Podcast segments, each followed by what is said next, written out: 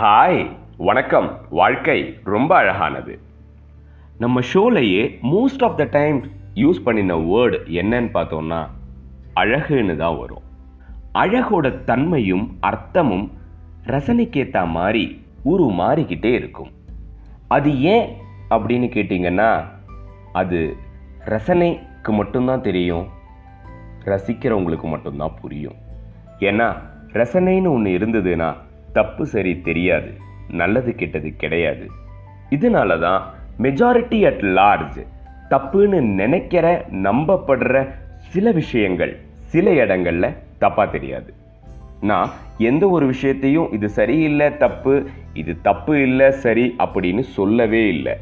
அதை தப்பாக யோசிக்க தோணாதுன்னு தான் சொல்கிறேன் நான் சொன்னதை செல்ஃப் எவிடென்ட்டாக ப்ரூவ் பண்ணுற மாதிரி ஒரு அழகான தமிழ் பாட்டில் வந்த வரி.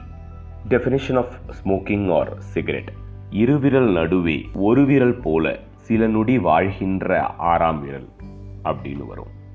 அதே மாதிரி இந்த பொய் அப்படிங்கிற ஒரு விஷயம் இருக்குல்ல அது யார் எப்போ சொன்னாலும் எதுக்கு சொன்னாலும் எங்கே சொன்னாலும் ஒரு ஆங்கிளில் பாசிட்டிவாக இருந்தாலும் சம்மந்தப்பட்ட ஏதோ ஒரு ஸ்டேக் ஹோல்டருக்கு ஏதோ ஒரு ஆஸ்பெக்ட் ஆஃப் டைமில் நெகட்டிவ் இம்பேக்ட் கண்டிப்பாக கொடுக்கும்.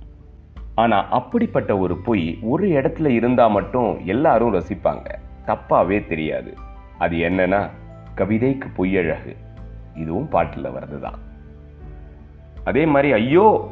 அப்படின்னு சொன்னால் ஒரு நெகட்டிவ் வேர்டுன்னு சொல்லுவாங்க. ஆனால் இது அழகாக போய் உட்காந்துருக்கிற மாதிரி ரசிக்கிற மாதிரி ஒரு இடமும் இருக்குது ஜென்ரலாக words carry energy and vibrations அப்படின்னு சொல்லுவாங்க.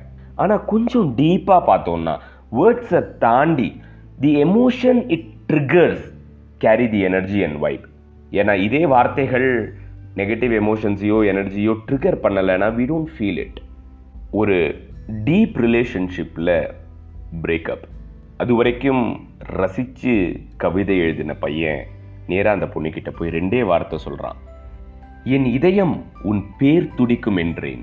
ஆனால் நீ என் இதயத்தை அறுத்து துடிப்பை தேடினாய். எவ்வளோ டீப்பான மீனிங்கில் எவ்வளோ வயலண்ட்டான விஷுவல்ஸ். ஆனால் ரசிக்கிறவங்க இதை ஒரு கவிதைன்னு சொல்லுவாங்க.